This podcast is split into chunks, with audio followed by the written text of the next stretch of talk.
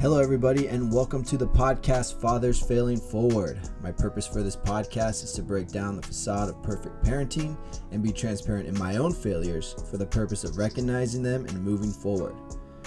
If this is the first time you're listening, hi, my name is Gabriel Perez. I'm a husband, father of three kids eight, five, and an eight month old. I work a full time job, and my wife and I partner together in homeschooling our kids. So, in this week's episode, we're going to be talking with about anxiety, and I've got a special guest here on this podcast, Phil Moreno. How's it going? What's up, man? Not too much. Glad to be here, man. Thanks for having me. I totally got scared and pronounced your last name. I said it right. You got it. Oh, okay. You got it. Would Yeah. hate to start off the episode that way. That's all right. with- With, messing up my friend's I, name I- like I'm that. getting anxious over this. So, for the people who don't know you, for you know, because it's a worldwide podcast, you know, we're all over. Um, introduce yourself. Who are you? What do you do? Family? yeah, okay. Well, like you mentioned, my name is Phil, and I am also, like you, a husband and father of three. Uh, I am a pastor at one of our local churches here, and I've been on staff there as a pastor for now um, about 10 years and been working for the church uh, quite some time now. And I teach our men's Bible study, which is a weekly Bible study we have.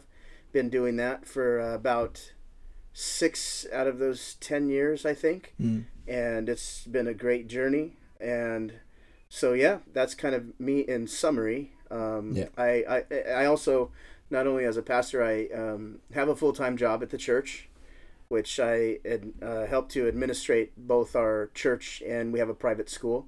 And so that keeps me pretty busy there too Mm. 40, 50 hour week type stuff. You're a numbers man. Yeah, I'm a numbers man. And after that, uh, I go and do my family thing. Well, and, and and I guess I could say in between all that too. But for the most part, just like anybody else, it's a it's a 40 to 50 hour week job. And then after that, I get to be a dad and a husband. After that, and on the weekends, you know, when we're not at church or doing church functions. Mm. So, stay pretty busy. Yeah. Stay pretty busy. Yeah, it's good. It's been a good journey. Yeah. Yeah, and then it's just I guess it's just the beginning. Yeah. Yeah, yeah. It's just getting started. Yeah, Starting yeah. at zero, right? Starting at zero. That's right. Yeah, so I'm glad you have me on here today. I know um, the topic that you you asked for uh, me to be a part of is on anxiety, and I appreciate that, especially because anxiety is something um, close to my life. And and when I say anxiety, I, I don't mean uh, just I'm nervous to talk or I have situational anxiety or just like for the most part you hear people say, "Oh my Yeah. gosh, I'm so anxious." Yeah. I mean more That's of a, like me. yeah. I'm anxious. I got like gas. yeah, yeah, yeah. And I hear people say that often, and I just say, "Oh, that's such an interesting word that you would use." Because And I hate you. Get out of my yeah, face. I hate you. Yeah, yeah, because anxiety for me is much more than that. It's Well, um, Let me stop there because Yeah. I think um, it's it's interesting because our relationship started when your anxiety kicked in. yeah, And so to kind of rewind, I uh, I attended your men's study for a long time. I was like, oh, this guy's speaking the word. He's a cool guy. But we didn't actually become friends until you had anxiety. yeah, And the reason that was is because my wife has anxiety.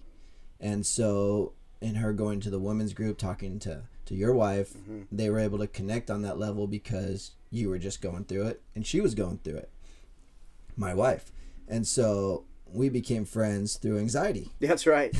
That's So, right.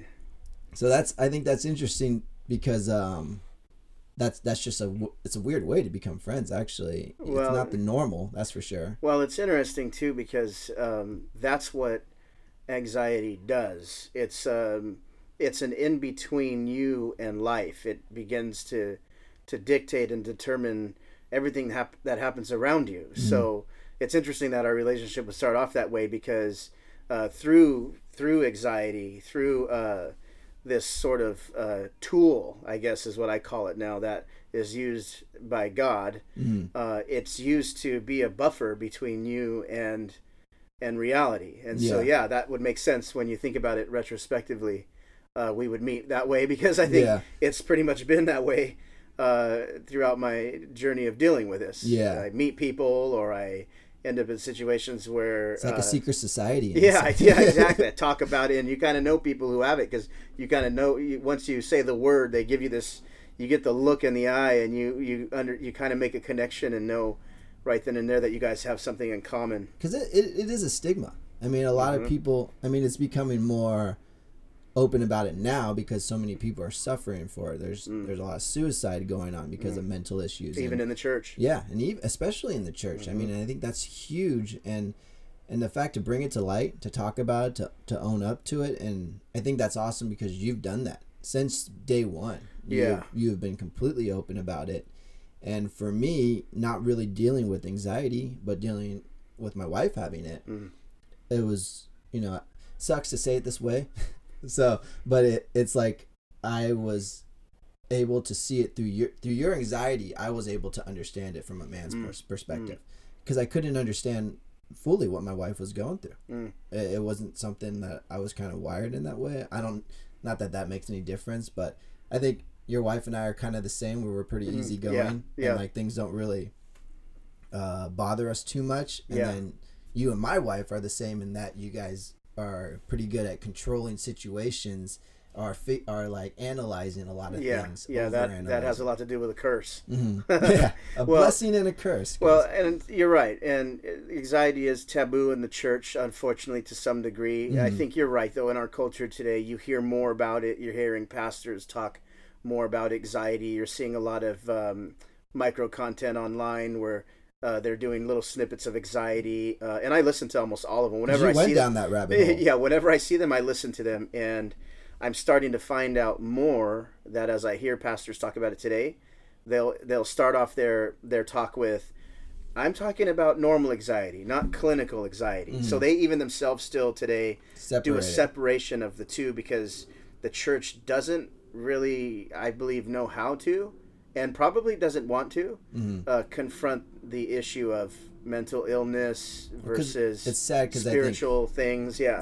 Uh, well, just you know, trust in the Lord with all your heart. And Yeah. everything will be good. Yeah, And it's it goes deeper than that. it does. It goes it goes way deeper than that. Uh, but let me just say this though, and backing up for a minute, there is relevancy though when I hear pastors confront anxiety in their boldness about faith. There's relevancy in that. I don't want to take away from that. Mm-hmm. No, there are some not. people who who believe God could do the the amazing and the unthinkable, which I believe that too. Mm-hmm. And so I, I don't I don't really look down on those guys or I don't critique them to because of their faith. Yeah. I, I, I say, hey, that's cool. You know, you need people out there that are going to just have this this faith on fire. But it's not a cookie cutter. Model. It, but it's exactly, and and that's where if they have any congregants in their church who are going through things like anxiety or suffering from it, and they hear that in one way, that begins the process of condemnation hmm. and guilt because it worked for them. Why and they're hearing their me? pastor tell them, "Hey, God should fix you," versus having that conversation about you know how do we look at anxiety in the church. So, but again, I'm not I'm not knocking them in any way because you need people who believe that Jesus is the final answer on everything. You need those people because you know what, and you you read the scripture, He is. Yeah, Whenever absolutely. He went and healed somebody, it was done deal, Mm-hmm. and He healed everybody from demon possessed to you know uh, physical uh, illness ailments or anything like that. And so you want to believe that Jesus is still that same way. Yeah. But here we are today dealing with something that it doesn't always happen that way. And so So I think it uh, sometimes it's it's not that they don't have. I won't say they don't have compassion, Mhm. but it's it's you know we talked about it earlier when you're dropping bombs. Perspective. but it's perspective. Yeah, and yeah, and I, I think so. I, I think and, and and let me back let me I keep saying let me back up, but let's go back a little bit more. I I believe this is why God allowed this to happen to me and has allowed it to continue to happen to me because I am a pastor mm. and God does love everybody that suffers with anxiety and he does have an answer for them. Yeah. Because you never want to get to a point because this is what anxiety does is it tells you that there's no answer. Yeah. Even God doesn't have an answer. And now when you start hearing that in your mind, you got to you got to take a step back from it and say what's going on. And so our conversation uh, that we had earlier, and I think it's fitting for this conversation. I didn't is- think it'd tie in, but it, it, does because you have because anxiety when, when we when we look at it a little bit closer has a lot to do with feelings has a lot to do with perspective Yeah. has a lot to do with god Mhm. and it has a lot to do with you Yeah. it's it's all introspective you have people that suffer extreme anxiety and you would never even know it by looking at them. You would never know that what's going on inside them is like World War Three Yeah. while they're sitting there at the park with their family and their kids are on the swings. You would never know that. so So it's very introspective. So yeah, anxiety uh, it has a lot to do with feelings, has a lot to do with perspective, and as a Christian and a pastor, it has a lot to do with God. And and, And what would you say to the person who doesn't have God? How does Well- anxiety? well, how- I mean, how do you think anxiety works well, for those that, people? that's a great that's a great question because in in my journey and plight of anxiety, I have reached to a lot of secular. Uh, that's what we would call it in the Christian world, secular help. I, I went to a lot of uh, secular books on the brain and how the brain works. I went to websites on testing the brain, and so. Uh, you know, when I see people approach anxiety in a non-biblical view, they, they they're actually approaching it in a biblical view. They just don't know it. You know, the the different uh, uh, verbiage they use to help people and to get people to try to uh, uh, live a life with anxiety. Uh, for example, they use words like meditation. Yeah. They use words like, well, there's there's a big there's one website I was recently visiting and they did a big thing on Tai Chi. Hmm. And that was because they said, you know, this is very helpful to the soul, and and so honestly, and it's still a soul-centered. It's really interesting Yeah. that even the secular viewpoints and the worldly, what we'd call worldly viewpoints, their approach even ultimately ends introspectively and spiritual. yes. So that's interesting to me that you know you see the world uh, ends up at the same kind of crossroads as we do, Mm-hmm. uh, but of course I would stand and say they end up at a different crossroads because I end up at the cross, Yeah. and they end up you know with Tai Chi and different things, and you know again uh, I, I would I would have to say if anybody is listening to this who has anxiety and is non-Christian, Yeah. I'm definitely not going to knock anything that's helping them find uh, peace or resolve. Um, Because I think that's always the. In this podcast, I never aim to be a Christian one, but Mhm, it yeah. always is my perspective because I am a Christian. yeah, But at the same time, I know there's other dads who out there who just tuned in to be like, "Hey, I'm a I'm a dad who who needs some, some transparency of what other dads are going through." So it's always uh, a key to kind of be able to speak to everyone too. Sometimes, like, Well- because I think that would be the question. Well, what if I don't have God? But it, well, it makes it easy for me to talk to people because I know if so, I'm talking to somebody who's not a Christian and they have they're dealing with uh, generalized anxiety disorder or panic disorder or those those severe ones. yeah, I know that I can use verbiage that may not be Christian, but I'm talking on their, On their level, level. and they're totally understanding and Yeah. they're getting into it and they're saying, "How do you know that?" and man, you're talking in my language and and that's because eventually you want to lead them to you know in my opinion as a pastor, Mm. I would lead them to like I said earlier the cross, but I can relate to them using common, you know, Yeah. language to them because we're on the same journey and it, it ultimately has the same uh, uh, remedies, if you will. Yeah, you know? And so yeah so i, I would say that uh, my, my journey with anxiety and, and not really having gotten into the conversation too much yet but uh, about where i'm at and how i find relief and how i find answers and all that on the surface level uh, yeah in the church today uh, it is. It's it's one of those things that is becoming more it's increasingly becoming common uh, but still with a lot of quote unquote old school pastors Mhm.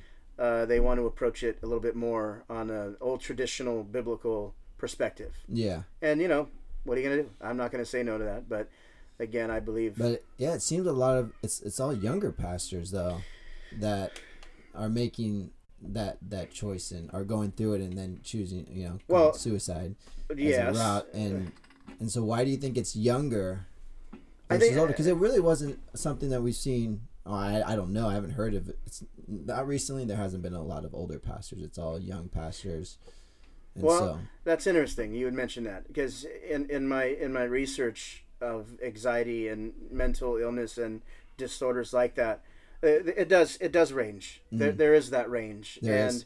yeah, and I'm finding the but I'm finding the more you talk about it now, the more willing somebody at that age is ready to talk about it, Mhm. and and so I think that culture, that generation, let's say from 60 to 75 or 55 to 75 they're part of that generation where you don't talk about that much in the church. you don't talk your feelings yeah you don't Yeah. talk your feelings you don't go and say hey man i'm really struggling in my mind with my thoughts and i'm feeling angst and i'm feeling you know Yeah. well, you, you know, because it's just not what you do but now this new culture that where god i believe is using this uh, they're hearing feelings. it and they're coming down, going forward at the end of church service, saying, "Man, I'm going through this too, and I've been going through it for a long time, and I'm not a war you know, because post traumatic stress syndrome is easy to talk about for old uh, veterans, yeah. but I'm not a veteran, but I got mind trips too, you know, and mm. so, but it starts to come out, yeah, and I, I think so. I think that uh, it's a part of, like I mentioned earlier, a tool that God is using to address something that's been around for a long time. Mm-hmm. Uh, I believe it's even in the Bible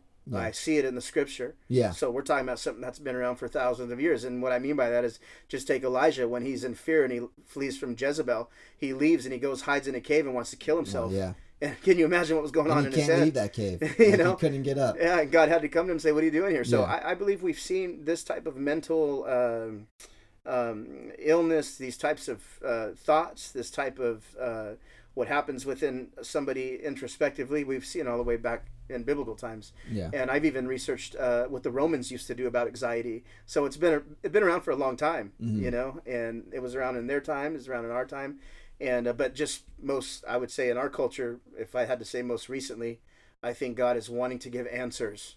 Yeah. through the church, from pastors, from Christians, He's wanting to provide answers, give people hope because that's who God is. He yes. gives hope. So, but we got to go through it, and that's one thing I had to learn. So is, let's now let's back up. Yeah, to, now to, it's to, time quote to get you in there. from what you said. Like, let's back up.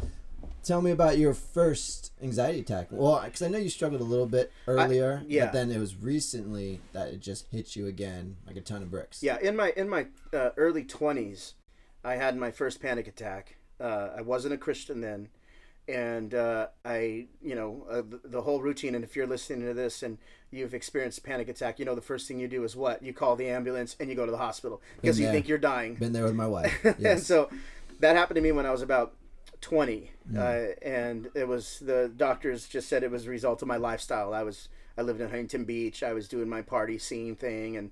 So I kind of understood it to be that way, and I went on uh, some medication then, and I was just at the foundation of my life. So Did they I diagnose that as anxiety. No, they gave me Xanax though, oh, which okay. is common to treat anxiety. Mm-hmm. Uh, so they didn't tell me that I had anxiety. They just said, "Hey, we think you're, you know, you're overly uh, stimulated. Uh, yeah, stimulated. Here, take this." Yeah. And uh, and I didn't go through the process of seeing counselors or anything like that.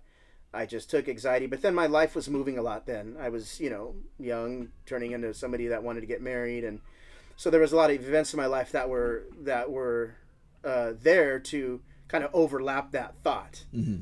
And so, yeah, so 10 years go by, I get married, I have kids. 13 years later, all's well and good. All's well as good. I live my life, becoming a pastor, all these things.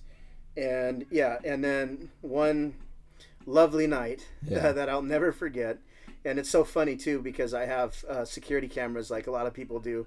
And I went back and I listened to those security cameras to see what had happened that night and why I oh, experienced wow. what I did. And I remember uh, what happened was a firework. My neighbors love love them. Yeah. They set fireworks oh, yeah, off uh, all up. random uh, days of the year, mm. and they happened to set one off that night, and it woke me up because I heard myself on the camera get up oh, from okay. the sound of the firework. But what happened in my mind was something that I, I would never forget and never had experienced until that night, and that was an overwhelming sense of fear. Mm-hmm. Um, because a thought came to my mind at that moment, and I don't know where it came from. It must have been the dream I was having. Yeah. A thought came to my mo- my mind that uh, my children would forget who I was. I don't know why I thought that. Hmm. Because I, I just had a, a thought like, are my kids going to forget me? And that turned into a feeling that um, turned into another feeling that turned into another one that eventually kind of imploded and exploded into a panic attack. Yeah. And I drove myself to the emergency that night. You drove yourself? Yeah, I did. Wow. I just jumped in the car. I said something's wrong, something's not right, don't know what it is, and that's that begun my newer journey of anxiety. After that, I, I they it's interesting too because I went to the emergency and they chalked it off to me having low potassium. so there I go, look up low potassium, and sure enough, somewhere in low potassium says you become delusional. I, I don't even know how that seems yeah. true. But so you so, start eating bananas. Yeah, so I start eating bananas. That's right. Because if you, Do you know eat bananas, or, or is that a no-no for you? Yeah, I eat bananas. okay. and and if you have anxiety, you know, you start to do anything to make yourself find relief. So. I did that, and I was good for about a week until it happened again. Wow. And that's when I drove to my general doctor. I left work. It happened right at lunchtime. Was it the same thought? Uh, no, different different thought, same feeling. Okay. It was the feeling of panic And fear. And fear, overwhelming sense of fear and loss of control. And I drove to the hospital, or to, uh, to the hospital to my doctor, and he's the one who told me, "I think you're experiencing uh, anxiety." Mhm. So it brought back a lot of memories. Uh, yeah, I did that when I was younger, you know, type thing. I didn't treat it as serious as I did now, but I'll tell you what, um, the fear that I had that day was crippling, though. It Yeah. was it was unlike any fear that I had. Because that's what I remember t- you telling me. Is that Yeah. You, you were crippled. yeah, I, it was a crippling fear. It wasn't just your average worry. hmm It was angst. It was a sense of of deep, deep terror, you know, and Yeah. I didn't even know where it was coming from. About everything, about life, about my job, about my as a father, as as a pastor, everything, every as a Christian, I had this just overarching fear, and I didn't understand why. Yeah. Uh, and so for about three days, I was laid out. Uh, I didn't go to work. I didn't eat. Uh, wasn't sleeping uh, because you couldn't because your mind's racing. So you're just literally living in your thoughts. I was living in my thoughts, trying to figure out what was happening to me. And how was your your family? Like your your children? Your Having children? they had no idea what was going on. They didn't know. Uh, like they didn't my know. kids, like they just went um, on as normal, or My they- kids figured I was just not going to work. Yeah. They didn't know that I was experiencing that. My wife knew Yeah. because I was telling her every second of the day and night, and she was very worried. Mm-hmm. She was very worried about me uh, because she had never seen me in this condition. I, I'm like most people. I'm a I get her done. I get things done. I go. I move. I, I you know I handle business, uh, and so this was this worried her. Yeah. And So so, I- let me stop you there Mhm. because for me, this is really what brought it into perspective of what anxiety is, and it, it's. So, I mean, you can't say you can control it. You know, it's it Yeah. starts with fear. It starts to come, but I know when I saw my wife into it, going through, and this is where I would just I was I had no understanding. I'm like, oh well, just she, she couldn't do anything. Same Mhm, thing. Like I'm mhm. stuck. I and like you know that we we homeschool, so I'd be like homeschool wouldn't be done, and I'd be like, what do you mean? She's I'm I'm having anxiety right now. I just can't do anything. I'm like, well, just start cleaning. Like just get up. Do you know? something. Do something. Like Yeah. get your mind. As a matter of fact, it. Allie, my wife, she after the third day, she says, "Go mow the lawn. Yeah. Just get up and go do something. Oh, good. So I wasn't alone. go mow the lawn or something." And you know what I did? did I did, Oh, and you did. know what? That was a life changer for me. Ah. Because while I was mowing the lawn, I realized that I'm still alive. Yeah. That I'm still able to actually mow the lawn. Because for the, the three days of me sitting day and night, I began to convince myself that I You can do nothing. I, yeah, that I was done. Mhm. That's I've done something to myself, somehow or some way. Something Yeah. happened to me that is so debilitating that this could be permanent. And, what were you feeling as like a father? Uh, Because I know you said you had things of. I was feeling scared because, well, well, okay. So without getting into the last three years, yeah. you're trying to summarize that. We'll get there. trying get to there. summarize that. That feeling as a father at the beginning was a feeling that stood with me for years after that. Okay. The feeling of not being able to be the dad that I'm supposed to be, hmm not being able to be there for them uh, the way that I want to be Yeah. uh, the expectations that I see as a dad, the expectations that I see as a husband. And I'm using the word expectation because that's a big word Yeah. for people with anxiety. and uh, and so all the expectations I had on myself as a father, as a husband, as an employee, as a pastor, as a Christian, as a son, as a brother, as a friend, all these expectations I had, every single one of them, all at the same time, were being taken away.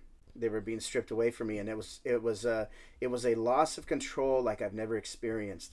One that I felt was going to be uh impossible to recover from. Do you feel that that those expectations that you were carrying was a weight for you, and and also maybe a cause? and I didn't know it at the time Yeah. I didn't know it at the time you know it uh you don't know that's that's hard when you carry expectations of how you should be, how you you know. Because I I'm guilty of that. Like I I should be like this as a father. I should be this as as a friend. You know. And we keep trying to live to these expectations, but versus reality, or if reality hits an well anxiety attack. you know we we walk in this world behind a veil Mhm.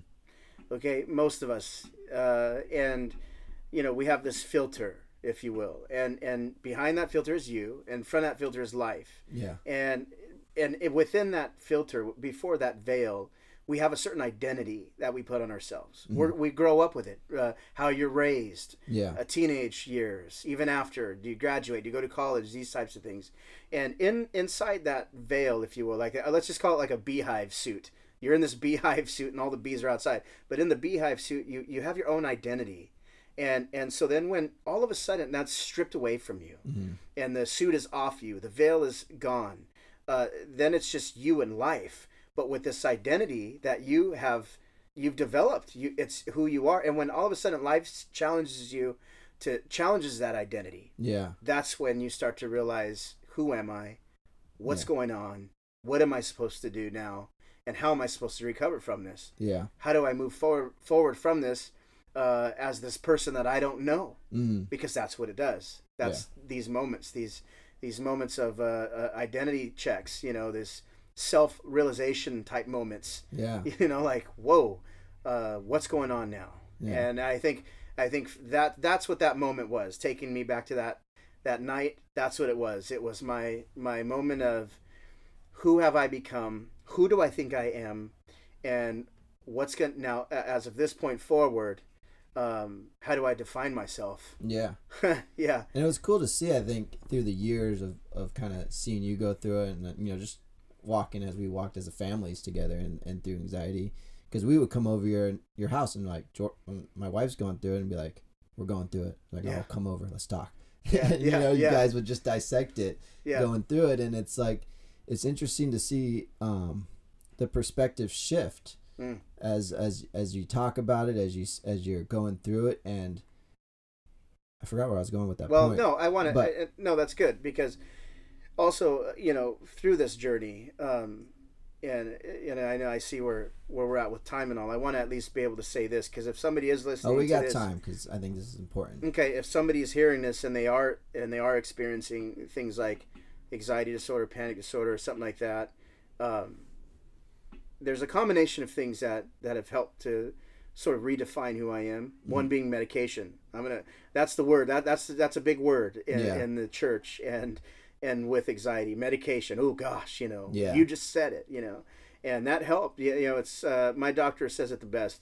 They're like training wheels. And sometimes you need training wheels again. You need Mm-hmm. Yeah. to get back on the bike and learn how to ride it one more time and then eventually comes a time where you may not need them anymore and i say you may not need them anymore because sometimes you might need it uh, you might need the training wheels Yeah. for the rest of the time to come um, And that's but in, and that's important just because if someone is in that phase, it's okay.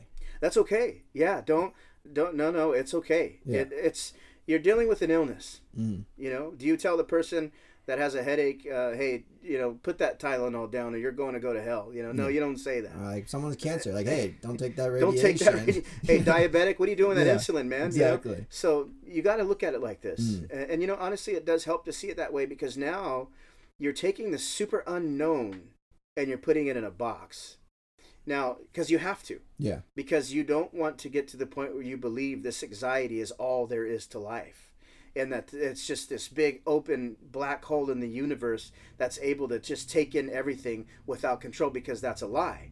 Because eventually you do gain control of your life. Mm. Because because the, we weren't wired that way. God didn't create us to be under the subjection of our own emotions. Yeah, especially because they're liars. Because that's what it is. It's it's it's so emotion based. it's feelings based it's yeah emotion based 'Cause it- totally. I, I know when my wife goes through it, it starts with the fear thought, it's a fear thought yes but it could have been anything, anything like anything to trigger it. But once it's triggered, then it just goes its path. And, Yeah. and that's when she gets into it, and so it's it is so heavily emotion emotion emotionally based. The the three boys uh, in the fire, the Mm-hmm. book of Daniel, they said, "You know what? We're gonna we're even if even if God didn't save us, we're still not gonna bow down to any graven image." Mm-hmm. And then they were thrown into the fire. But because their perspective they had before they were thrown into that fire was, you know what?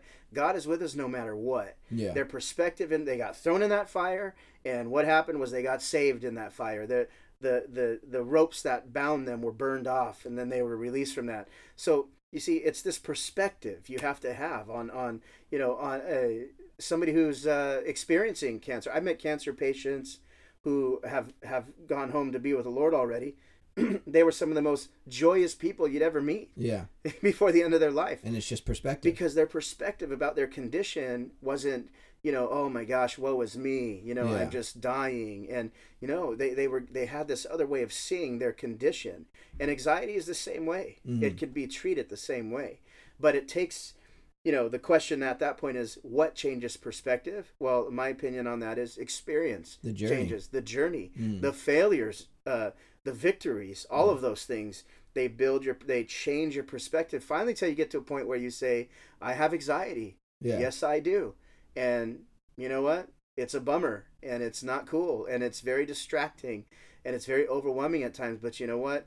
Hey even if god doesn't save me i'm still not going to bow down to that graven image that Yeah. wants to overtake me. Yeah. you know and i'm going to go through this with that understanding of you know whether i feel god or not whether i feel good or not feel good Mm. doesn't matter. My perspective on life is this. You know my perspective on life is i am a father. Yeah. i do have children that i can enjoy. I do have a wife. I do have a, a plan a life that i can live. That's my perspective irregardless to how i feel about life. It doesn't define you. Or, irregardless to what my emotions are telling me even irregardless to what my feelings are. Yeah. because anxiety uh, generalized anxiety disorder is a feeling. It, it's a it's a mental it's a, it's a chemical challenge. It, it's it shoots a, a fear into you. It's that that flight or fight you know thing that we deal with. Yeah. and so um, you can experience those things with a good perspective. It's that raging dog that's coming at you. Yeah. you're afraid of it. But what if you had what if that raging dog uh, was just a little puppy Chihuahua. you know what I mean? As a chihuahua, that was all, you know, rabbit or whatever. You're just going to kick that thing. You're Yeah. going to be like, you know, whatever. So it's your perspective. Mhm. And so, yes, the, the feelings are real. The chemical reactions are real. The, the, the, um, the panic, the heart beating, that's all real sensations. That they're all symptoms though, but they're real. But your perspective in them Hmm. is you could either say, "Oh my gosh, I'm I'm Sorry. I'm I'm dying. Oh my gosh, what's happening to me?" Uh, then you go into the fear perspective Yeah. or you say, "Oh gosh, here we go again." For me, I call it the I call it the fear bubble. I've I've made my own little thing out of it. Yeah. I say I'm in that fear bubble again. So anything I think right now is going to be coated in fear. Okay. So just let it'll go away. You know, let it, let it let it pass, but don't start thinking crazy because you any thought you could have right now, whether it's about your kids, about your wife, about your job, it's going to be all co- coated in fear. So what do you do when you're in that in that thought process? How, how what is your battle plan, so to say, to get out? the, the the the number one thing that I've learned is you're not the one responsible for relief. Hmm. You see, and that's what I feel is the difference between the believer and the non-believer. Is the non-believer is going to still feel a little bit of responsibility for making themselves feel good. Yeah. I don't have to. Guess who I get to put that on? God. yeah. He's the one in charge. It's his. It's and I mean, and I don't mean this in a weird way, like a spoiled brat way, but it's his responsibility Yeah. the Holy Spirit is the spirit of peace, is what the Bible says. It's not my responsibility to conjure up that peace. If it Mhm. was, then I wouldn't need him. Yeah. So for what I do is I say, well, I'm at a place now. I'm reaching a place in my mind where, man, I'm, I'm feeling like I have to start coming up some remedies to, to relieve myself here, to, to feel better, to find peace. And when I find myself doing that, I say to myself, stop there. hmm Don't do it. That's going to lead down that rabbit trail of no answers. You need to just wait and let that one that's in charge of your life Surrender.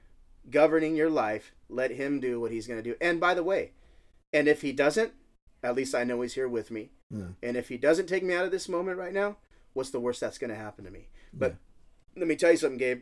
That's after I've had, I remember I had panic attacks almost twice a day. Yeah. This is after me uh, hiding in my room. This is after me losing it, feeling that there's no end, me having suicidal thoughts. Yeah. This is after me saying, I'm done living. I can't do this anymore I So, remember that. yeah so this is so but you hang in there you you you you let you let this uh take its course you let it uh sort of it's like that idea when you're being you're being buried by something you, you just tell yourself i'm not being buried by it to to to be covered to die i'm being buried in it as if i'm a seed only to grow something Yeah. more out of this and that's the the idea is this is this is not a weight to smash you Yeah. this is a, a tool used to help you grow and make you a stronger person. That's deep. To be able to be there for Yeah. your children, who I noticed my son, he's very emotional hmm and to where he can't control it.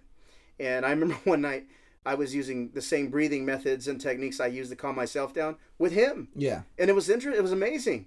I walked out of there going, man, I would have never thought of doing that with him. I would have just said, hey, be quiet, knock it off already, man. Yeah. What's wrong with you? You know. Instead, I'm like, hey, hold on, buddy. Hey, listen, watch, let's just do this together. Breathe in, breathe out. And he's looking at me like, what? And he's doing it. And, you know, when kids get so mad, they get all, they can't yeah. even talk right. He started calming down. Yeah. And I and I went and told my wife afterwards. I go, see, this is being used for everything now. Yeah. My wife just lost her dad, and I see her in her mind, and I know the ability of the mind Yeah. and I'm able to talk to her.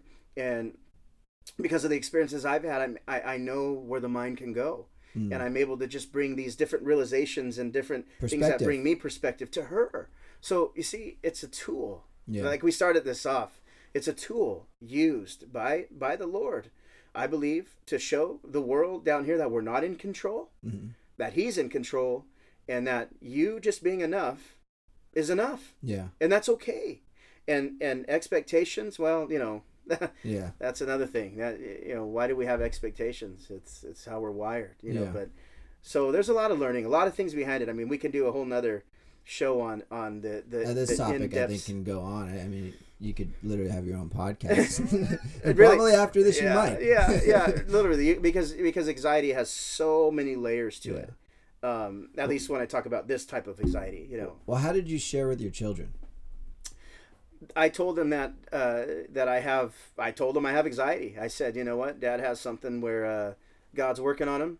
So Mm. just pray for me. And it's funny because I just for the last two years, it's like, and I end up telling my son one night. I said, you know, God's using this anxiety, so pray that He continues to use it, right? Yeah. So, because they always pray for my, oh, you know, Lord, uh, help Dad with his anxiety. And the other night, I was feeling real good. I'm laying in bed, man. I'm getting ready to read my book, and my son's praying, and he goes, "And Lord, use Dad's anxiety tonight." And I go, "Wait a minute, no, man, I was doing fine." I looked at my wife, and I gave her this look, like, "What did he just pray?" you know? And I was like, "So they, they so they, they know to, they just pray for me. Yeah. They know that it's something that, um, that I, that I, that I deal with." Um, but they also know that it didn't change me. Mm. They know that it that I they know that uh, I guess what I'm my prayer is that they're they're gonna learn that um, that life is gonna be hard, Yeah. but they'll always remember that we still lived during that time. That you endured, man. Yeah, That and you- that's my prayer is Yeah. that they would see that. And they would always remember, oh yeah, Dad dealt with anxiety, you know, because uh, kids their age, they're dealing with depression today. They're de- they know these words to them are common. Yeah. They're not they weren't as common to us back then. They're common to them these yeah. days. Oh yeah. And so I, I think they're they're seeing, hey, my dad lives with it. Yeah. When they hear a word like my my son had a friend at his age who dealt with depression, and I know he's thinking, I bet you the first thought he had was my dad deals with these things Mhm. and lives too, because he ended up talking to me about it. Yeah. Dad, what should I say? Is what he asked me, Yeah. and it was really neat. So he now has compassion and understanding. and they see that you can have these things and still live. Yeah. They see that, and because we're living, I mean, geez, you know, I, I that's that's a reminder I have to tell myself all the time. I'm still living. Yeah. And there's times where I sometimes look at Allie and I'll say, "Am I living? You know, am I doing all right?" And she's like, "Of course, you know, of course you are." And I've said that enough to know that that's true now. Yeah. But it took a while to get there Yeah. I because mean, this mental. how long has this journey been? the hardcore part about it, I'm going on three years. Yeah. And when I say I know, you know, I had anxiety in the 20s, but this is these last three years have been a dark time. It's been the hard, hardest thing I've ever ever had to go through. Mm. Yeah, uh, because it's all in my head, Yeah. and it's all about It's not my thoughts, you can just wild racing something. thoughts. Yeah, and so um, so I'm not I I'm not gonna lie or to anybody. I still have anxiety. I do. Yeah. Um, and but uh, thank God that I have.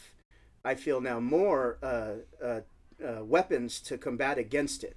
Day one, I came up with nothing. It Mm. Yeah. felt like I had a plastic bag to defend myself. You had bananas. Yeah, I had banana. exactly. And now I have, I feel just a whole armory full of things.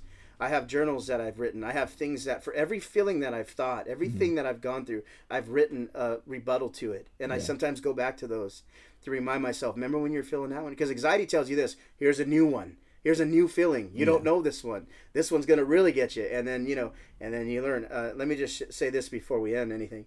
Um, I wanted God to be my healer for so long. Mm. And it wasn't until the last few months, and I'm not even lying, just a few months ago, the Lord said, I don't want to be your heal- healer. I want to be your teacher. No. I'm going to teach you through this. So for the last couple years, I just been looking to be healed. I think that's huge because everyone wants healing. Yeah, we They want over. relief. They want done. Yeah, and when you finally accept that, no, you know, I'd rather him be my teacher. I'd rather learn through this. Then your perspective, like we said earlier, then your perspective changes Yeah. because now you're not moping around that you're not being healed. You're now saying, well, what am I going to learn? And I believe that he's going to be my teacher because, well, because I'm going to be able to help others. First of all, help myself, my Mhm. family, if ever, and others with the same tools that I've learned and that Yeah. I'm gaining right now. So it's not over. And to some degree, I feel like, you know what? It may not be, but that's okay. That's okay because because you know what we're uh, it's either this or what my my neighbor has cancer my another person I know has this and that and It's everybody's really got the something only way to reach people who have anxiety. yeah and for me true to come in and say, "Hey, let's talk about anxiety," and I don't deal with anxiety, they're gonna be like, "You're full of it." Bottom Right. line. well yeah that that is that's uh, comfort one another with the comfort that you've been given first Yeah. and that and that's that's uh, I read this book by an author named Michael Wells, amazing writer. Uh, he said the only he God called him to minister to broken Christians, Mm. but he didn't realize that he had to be a broken one first. Oh. And he said, and after that, the nine years of his life were miserable, yeah. dealing with all kinds of different things. And uh, but that's the idea yeah. is. Uh, but one thing he coined, and I really love this statement, and that is, uh, there's no illness that the nearness of Christ cannot cure. And I believe that. Mhm. And they believed it back in the day when Jesus was around, and I still believe it today. So I know he can heal. I know he can cure. And if it's not, he can walk and teach you through it. Yeah. And that's where I'm at today. And Yeah. I think that's that's where we can end. Cause Yeah. that- that's a good spot, man. And I Right think, on, um. I appreciate you for coming on, sharing your story, because it's it's a personal story, and it's and it's one that you've experienced a lot of heartache and a lot of trials, but you've endured it, man, and and it's been awesome just to see the changes being on that journey with you with my wife. Yeah. And Well, so Well, thanks for having me, man. And, uh, and yeah, and my main thing too is if anybody's listening to this that's going through this, uh, there's there's always someone to reach out to, Mhm. and reach out because there's no sense of becoming reclusive and thinking you have to deal with this on your own. yeah, and I think that is the biggest takeaway is you're not alone. Yep. All right, man. Well, All thanks man. Thanks, bro. podcast. All right. And uh, with that, we're gonna land it.